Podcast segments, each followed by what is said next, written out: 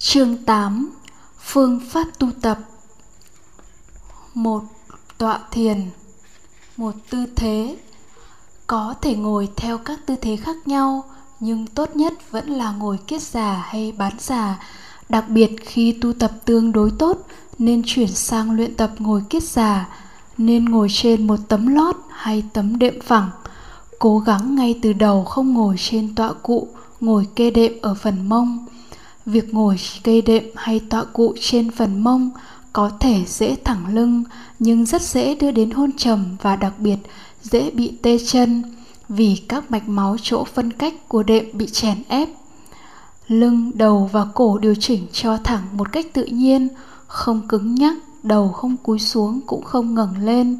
Hai tay có thể gài chặt hoặc bàn tay phải đặt lên bàn tay trái, hai ngón cái chạm nhau Đặc biệt, hai hàm răng siết nhẹ vào nhau, đầu lưỡi chạm lên răng hay vòm họng. Có thể ngậm một nút áo hoặc vật gì tương tự rồi đặt đầu lưỡi luôn tiếp xúc với vật đó, mắt có thể nhắm hoặc mở tùy ý. 2. Thực hành chú tâm Thực hành thiền ở đây không với mục đích buộc tâm vào một đối tượng mà là thực hành chánh niệm, nhớ đến chú tâm, với mục tiêu thay đổi lộ trình tâm từ bát tà đạo sang bát chánh đạo. Do đó, sự chú tâm phải thực hành với tất cả đối tượng, tức mọi cảm giác, cảm giác hình ảnh, âm thanh, mùi vị, xúc chạm, cảm giác pháp trần. Để dễ thực hành, thiền giả có thể nhắm mắt và khi nhắm mắt, cảm giác chủ yếu phát sinh trong tọa thiền bao gồm cảm giác xúc chạm trên thân, cả nội và ngoại xúc bao gồm cảm giác hơi thở vô ra cảm giác nóng lạnh, đau nhức, sự chuyển động của cơ thể, cảm giác bên trong cơ thể, cảm giác xúc chạm giữa lưỡi và răng, cảm giác âm thanh, pháp trần gồm các hình ảnh hiện ra trước mặt, các tư tưởng. Các cảm giác như mùi, vị rất ít, gần như không có. Khi nhắm mắt, cảm giác hình ảnh không có mặt chủ yếu ba cảm giác này đang sinh diệt đan xen với nhau liên tiếp, theo thứ tự thời gian. Để thực hành dưới sự, được sự chú tâm liên tục, theo thứ tự sinh khởi của cảm giác, có hai cách. Chú tâm các cảm giác theo bốn giai đoạn của hơi thở. Lưu ý là, chú tâm các cảm giác theo bốn giai đoạn của hơi thở, chứ không phải chú tâm vào hơi thở theo bốn giai đoạn. Hơi thở có bốn giai đoạn, hơi thở vô ngưng ngắn, hơi thở ra ngưng dài hơn.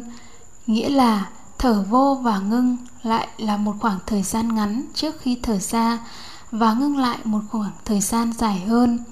Đây là kiểu hơi thở tự nhiên, tuyệt đối không can thiệp, không điều khiển. Đa số những người thực hành chú tâm vào hơi thở ra vào do can thiệp, do điều khiển nên không kinh nghiệm được hai khoảng nghỉ này chỉ có thở vô, thở ra nên rất căng thẳng và mệt nhọc. Nên bắt đầu chú tâm cảm giác trên thân, nghĩa là khi hướng tâm đến thân thì chú tâm vào cảm giác đang xảy ra trên thân. Có thể là một cảm giác hoặc cảm giác đó di chuyển, có thể không phải duy nhất cảm giác đó, mà cảm giác đó diệt thì chú tâm vào cảm giác mới phát sinh. Khi đang chú tâm vào một hoặc các cảm giác trên thân thì cảm giác hơi thở vô khởi lên lúc đó lại chú tâm vào cảm giác hơi thở vô đó. Cảm giác hơi thở vô có thể xảy ra nơi mũi hoặc nơi bụng, nơi ngực, tùy từng lúc khác nhau. Nó sinh khởi ở đâu thì chú tâm sẽ tự ứng nơi đó, không cần điều chỉnh hay lựa chọn. Hết cảm giác nơi thở vô sẽ xuất hiện cảm giác căng nơi ngực hay bụng hoặc một chỗ nào đó thì sự chú tâm cũng xảy ra tự ứng với cảm giác đó. Đang chú tâm cảm giác đó trên thân thì cảm giác hơi thở ra không khởi lên thì chú tâm vào cảm giác hơi thở ra. Cảm giác hơi thở ra cũng tùy lúc, tùy nơi xảy ra nơi ngực, bụng, mũi. Khi hết hơi thở ra lại tiếp tục chú tâm những hiện tượng trên thân. Trong bài kinh nhập, tức xuất tự, tức niệm, đức phật đã hướng dẫn cảm giác toàn thân tôi sẽ thở vô vì ấy tập. Cảm giác toàn thân tôi sẽ thở ra vì ấy tập. Tập ở đây là tập chú tâm, chứ không phải tập thở ra, thở vô. Thứ tự của bốn giai đoạn hơi thở cũng đã được chỉ rõ trong hai câu này. Khi thực hành chú tâm, các cảm giác trên thân liên tục theo bốn giai đoạn hơi thở. Nếu có cảm giác âm thanh hoặc pháp trần những tư tưởng hình ảnh, đan xen vào sự chú tâm cũng xảy ra và tự ứng với những cảm giác âm thanh và hình ảnh đó. Chánh niệm được thiết lập ở đây là nhớ đến chú tâm liên tục các cảm giác theo bốn giai đoạn của hơi thở theo thứ tự, cảm giác trên thân, cảm giác hơi thở vô, cảm giác trên thân, cảm giác hơi thở ra, cảm giác trên thân và quá trình, lặp lại lặp lại thứ tự chú tâm như trước trước khi thực hành chú tâm, phải nhớ nghĩ đến lộ trình chú tâm và nhớ nghĩ này được cài đặt vào phần nổi trội của kho chứa. Đức phật mô tả việc thực hành này chỉ là ngồi kiết già lưng thẳng, an chú chánh niệm trước mặt. Hành giả lưu ý, cảm giác hơi thở vô, cảm giác hơi thở ra cũng là cảm giác trên thân. Nó có thể tùy lúc tùy nơi xuất hiện ở những bộ phận khác nhau trên cơ thể cảm giác hơi thở ra vô không khác những với những cảm giác khác trên thân. Chỉ có tính chất là hơi thở vô ra đều đặn khởi lên liên tục theo thời gian. Vì tính chất đặc biệt này nên có thể sử dụng nó để biết là có chánh niệm liên tục hay không. Nếu trong 10 phút, 20 phút, nửa tiếng mà hành giả không quên, biết rõ từng cảm giác hơi thở vô ra, thì trong khoảng thời gian đó có chánh niệm liên tục và lộ trình bát chánh đạo liên tục khởi lên với mọi cảm giác.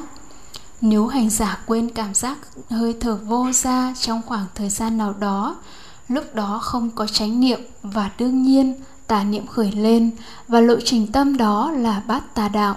Lúc này tâm bị cuốn hút tà định vào một tư tưởng quá khứ hoặc tương lai. 3. Tu tập định A. Sơ thiền nếu thực hành chú tâm liên tục các cảm giác đang xảy ra theo bốn giai đoạn hơi thở trong khoảng 5-10 phút hay hơn mà không quên hơi thở vô ra, hành giả sẽ kinh nghiệm tự thấy tự biết được. Trong thời gian an trú như vậy, không có suy nghĩ tìm kiếm, không mong muốn hưởng thụ bất cứ niềm vui hạnh phúc lạc thú thế gian ở đời đây gọi là ly dục ly bất tiện pháp sự chú tâm có hướng đến đối tượng lúc đầu là các cảm giác trên thân rồi hướng đến chú tâm cảm giác hơi thở vô ra tiếp tục theo thứ tự như vậy gọi là chú tâm có tầm có tứ.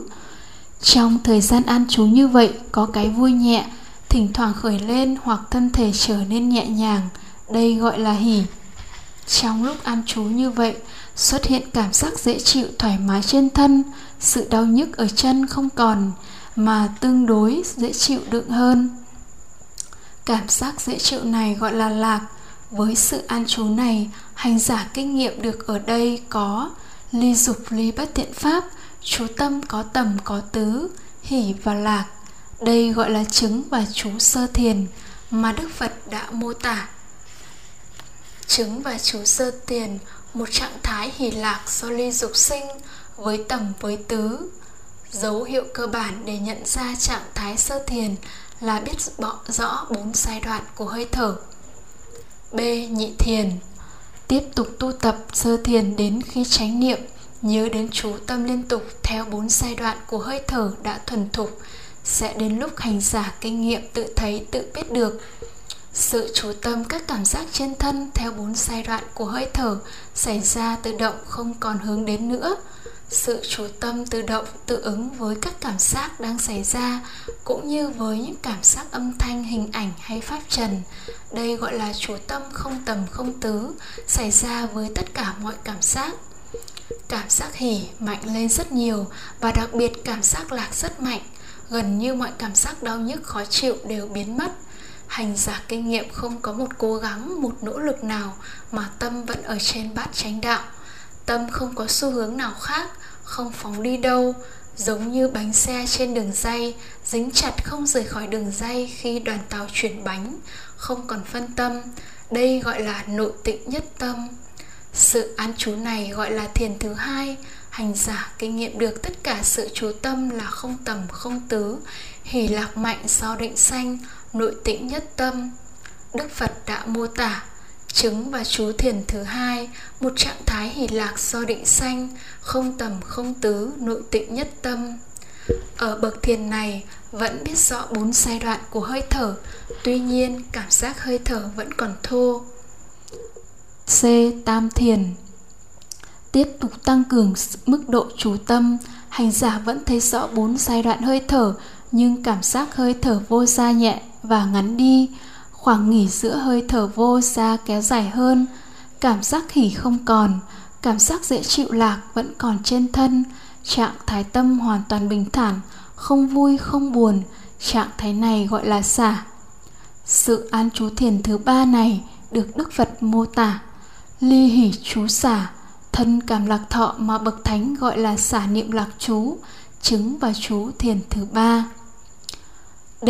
Tứ thiền tăng cường mức độ chú tâm lên nữa, hành giả sẽ đạt đến lúc không còn có bốn giai đoạn hơi thở, sẽ thấy không còn cảm giác hơi thở vô xa ở đâu, mũi, ngực hay bụng. Trên thân vẫn còn cảm giác nhưng rất nhẹ, vi tế, có các cảm giác chuyển động trong cơ thể. Trước mặt các cảm giác pháp trần vẫn xuất hiện. Những cảm giác trên thân rất ít và vi tế, không khó chịu cũng không dễ chịu. Trung tính xả lạc xả khổ nội tâm vắng mặt hỉ ưu hoàn toàn vắng lặng, mọi tư tưởng được gọi là xả niệm thanh tịnh. Đức phật đã mô tả trạng thái tứ thiền như sau. Xả lạc xả khổ, diệt trừ hiểu ưu đã cảm thọ trước, chứng và chú thiền thứ tư, không khổ, không lạc, xả niệm thanh tịnh, tâm được thanh tịnh nhờ xả. Bốn bậc thiền này được phát triển tuần tự nhờ sự chú tâm, những cảm giác xảy ra liên tục theo bốn giai đoạn hơi thở. Hành giả kinh nghiệm tương tự được bốn bậc thiền, chỉ nhờ cách chú tâm như vậy mà thôi. Giống như người mới tập đi xe đạp, lúc đầu họ rất căng thẳng, phải cố sức giữ thăng bằng, giai đoạn này ví như sơ thiền.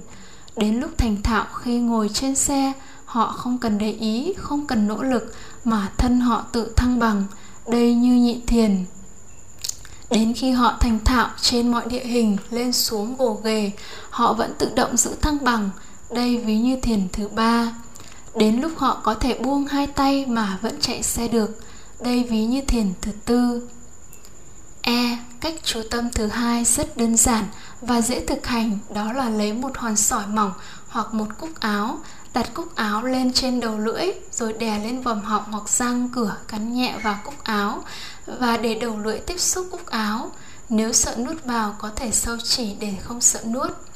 Nhắc thầm, chú tâm cảm giác toàn thân, chú tâm cảm giác toàn thân.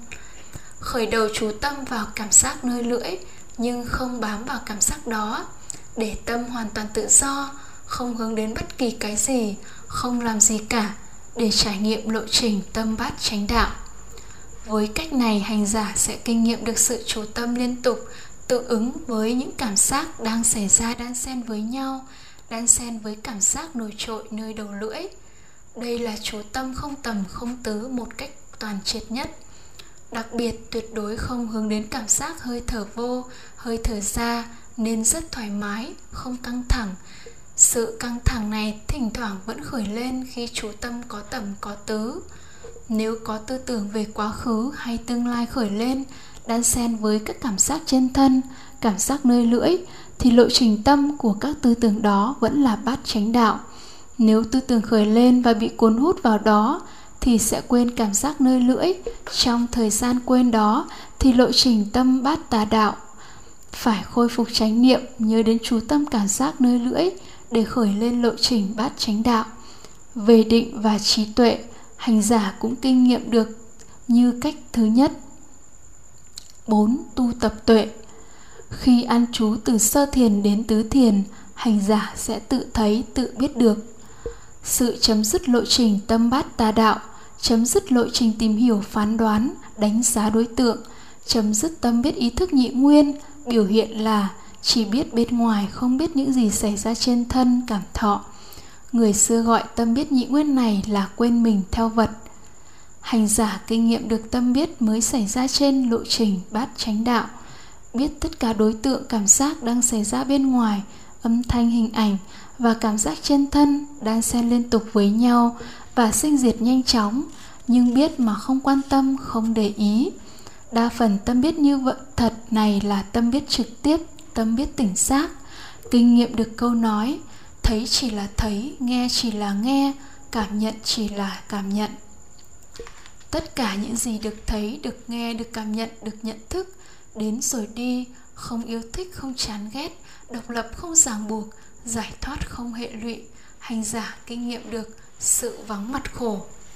Nếu an trú một trong các bậc thiền đó và hướng đến quán sát pháp hành giả sẽ đạt được cái biết như thật, cái biết tránh kiến, cái biết trí tuệ hay tuệ chi. Tuệ chi duyên khởi, tuệ chi xúc, tuệ chi thọ, tuệ chi vô thường, tuệ chi vô ngã, tuệ chi vô minh, tuệ chi tứ thánh đế. Năm, tu tập chỉ và quán. Phương pháp thiền này không phải chỉ quán riêng biệt, mà là chỉ quán song hành. A. Tu tập chỉ là dừng lộ trình tâm lại, tâm biết trực tiếp đối tượng như chánh niệm tránh tinh tấn tránh định tỉnh giác. Với các mức độ từ sơ thiền đến tứ thiền, và như vậy sẽ tịnh chỉ lộ trình sinh diệt bát tà đạo. Cũng là sự tịnh chỉ các hành thuộc về vô minh, tà niệm, tà tư duy, tham sân si, tà định dục, tà tinh tấn không như thật tác ý, tà ngữ, tà nghiệp, tà mạng. B. Tu tập quán là nói tắt của từ quán sát là một từ được các học giả Trung Hoa phiên dịch kinh từ Ấn Độ sang tiếng Trung Quốc đặt ra. Trong từ ngữ ở thời đó có từ quán sát, từ này chỉ cho tâm biết nhị nguyên, có chủ thể quan sát và đối tượng được quan sát hay ám chỉ lộ trình tâm bát tà đạo. Trong khi đó tâm biết ý thức tránh kiến trên lộ trình bát chánh đạo không còn là tâm biết nhị nguyên, tâm biết vô minh nữa mà là tâm biết như thật để phân biệt tâm biết như thật phát sinh trên lộ trình bát chánh đạo nên đặt ra từ quan sát gọi tắt là quán. Như vậy quán hay quan sát là để chỉ lộ trình bát chánh đạo khởi lên chánh kiến là tâm biết như thật trên lộ trình này. Bốn bậc thiền này có đủ hai phương diện chỉ và quán song hành. Thiền chỉ thuần túy là không vô biên xứ thức vô biên xứ, vô sở hữu xứ và phi tưởng, phi phi tưởng xứ. Không có thiền quán thuần tí nào mà không có thiền chỉ. Vì không thể có quán nếu không có bát chánh đạo, và bát chánh đạo không thể có nếu không có chánh định chủ tâm. Kể cả lúc quán pháp cũng vẫn ở trong một bậc thiền nào đó, trong bốn bậc thiền mới có thể có tránh tư duy. Và do có tránh tư duy mới phát sinh tránh kiến là cái biết như thật của ý thức. Nếu hiểu quán là tư duy tìm hiểu, thì khi tư duy tìm hiểu như vậy, không ở trên lộ trình bát chánh đạo, thì đó là tả tư duy. Chỉ đưa đến tâm biết ý thức nhị nguyên là vô minh mà thôi. Trong kinh điển Nikaya có ba bài kinh trong trung bộ. Đức Phật đã dạy cách thức hành thiền đó là các bài Tứ niệm xứ, nhập tức xuất tức niệm, niệm hơi thở vô hơi thở ra và thân hành niệm. Tuy các bài kinh trước Đức Phật có dạy quán thân thọ tâm pháp Nhưng đến bài kinh thân hành niệm Đức Phật chỉ dạy có thân hành niệm Trong bài kinh này có một câu cần phải ghi nhớ Nhờ thực hành thân hành niệm mà các niệm và tư duy thế tục được đoạn trừ Do các niệm và tư duy thế tục được đoạn trừ Tâm được an trú, an tọa, chuyên nhất, định tĩnh. Đức Phật cũng chỉ rõ Kẻ phàm phu không an trú niệm trên thân Còn bậc thánh thì an trú niệm trên thân. An trú niệm trên thân cũng là thân hành niệm Có nghĩa là nhớ đến niệm chú tâm các cảm giác trên thân. Thực tế khi tu tập chỉ cần nhớ đến chú tâm những cảm giác trên thân thì tất cả những gì đang xảy ra, các cảm giác đều được chú tâm, đều đạt đến các tầng thiền. Hai, la mã thực hành tu tập trong cuộc sống. Lấy việc tọa thiền làm nền tảng để phát triển sự chú tâm liên tục trong cuộc sống hàng ngày. Mọi thời gian trong ngày đều phải thực hành chú tâm liên tục vào mọi đối tượng thì thói quen bát chánh đạo mới hình thành, phát triển và có thể áp đảo đảo thói quen bát tà đạo như vậy mới có cuộc sống an lạc, an ổn và hiện tại lạc trú. Một, thiền hành, thực hành khi đi. Là thực hành rất quan trọng vì khoảng thời gian đi trong ngày chiếm tỷ lệ không nhỏ. Nếu có chánh niệm, có chú tâm định được với mọi bước chân thì đã có bước tiến rất xa trong lộ trình tu tập. Khi bước đi, cho dù với mục đích di chuyển từ chỗ này đến chỗ kia hay di chuyển trong làm việc thì cũng nhớ đến chú tâm như khi ngồi thiền, nghĩa là chú ý các cảm giác trên thân, bao gồm cảm giác chuyển động của chân phải, chân trái, cảm giác tiếp đất của bước chân đan xen với cảm giác chuyển động của phần thân trên. Cần phải chú tâm các cảm giác trên toàn bộ thân thể xảy ra đan xen với nhau, chứ không phải chỉ chú tâm, dán chặt vào bước chân nhờ chú tâm liên tục các cảm giác trên toàn thân, mà cảm giác hình ảnh đường đi, cảm giác âm thanh, chú tâm cũng xảy ra và tự ứng. Trong khi đi, các cảm giác chuyển động trên thân rất nổi trội, rất mạnh nên cảm giác hơi thở vô ra gần như không có. Lúc này, tuy hơi thở vẫn tiếp xúc với mũi, nhưng cảm giác hơi thở và thân thức không có mặt ở đây, vẫn có sự tiếp xúc nhưng không gọi là xúc vì thân thức không khởi lên lúc hành thiền không có cảm giác hơi thở vô ra liên tục khởi lên nên không có tiêu chuẩn để biết trong thời gian đó có chánh niệm có chánh định liên tục hay không lúc này phải lấy cảm giác tiếp đất của chân phải chân trái đang đều đặn xảy ra làm tiêu chuẩn 2. Mọi hành vi khác như tắm giặt, đại tiểu tiện, ăn uống sinh hoạt cũng phải thực hành như vậy, nghĩa là thân hành niệm, nhớ đến chú tâm các cảm giác trên thân thì mọi cảm giác khác đều được chú tâm và lộ trình tâm lúc đó là bát chánh đạo. 3. Khi tọa thiền, siết chặt hai hàm răng, lưỡi dán lên nóc họng, đầu lưỡi chạm vào chân hàm răng trên để tạo cảm giác nổi trội nơi lưỡi và chú tâm vào cảm giác xúc chạm giữa lưỡi với răng hay hộp vòm họng. Chỉ cần duy trì chú tâm cảm giác nơi lưỡi, không làm gì cả thì chú tâm sẽ tự ứng với tất cả các cảm giác xảy ra. Thực hành như vậy, thiền định sẽ xảy ra rất dễ dàng. Do vậy, trong cuộc sống hàng ngày, chỉ cần duy trì chú tâm liên tục nơi lưỡi thì chú tâm sẽ tự ứng với mọi đối tượng xuất hiện. Đây là một thực hành rất đơn giản và hiệu quả. Thói quen chú tâm sẽ được hình thành và phát triển trong mọi lúc, mọi nơi và mọi thời gian trong ngày.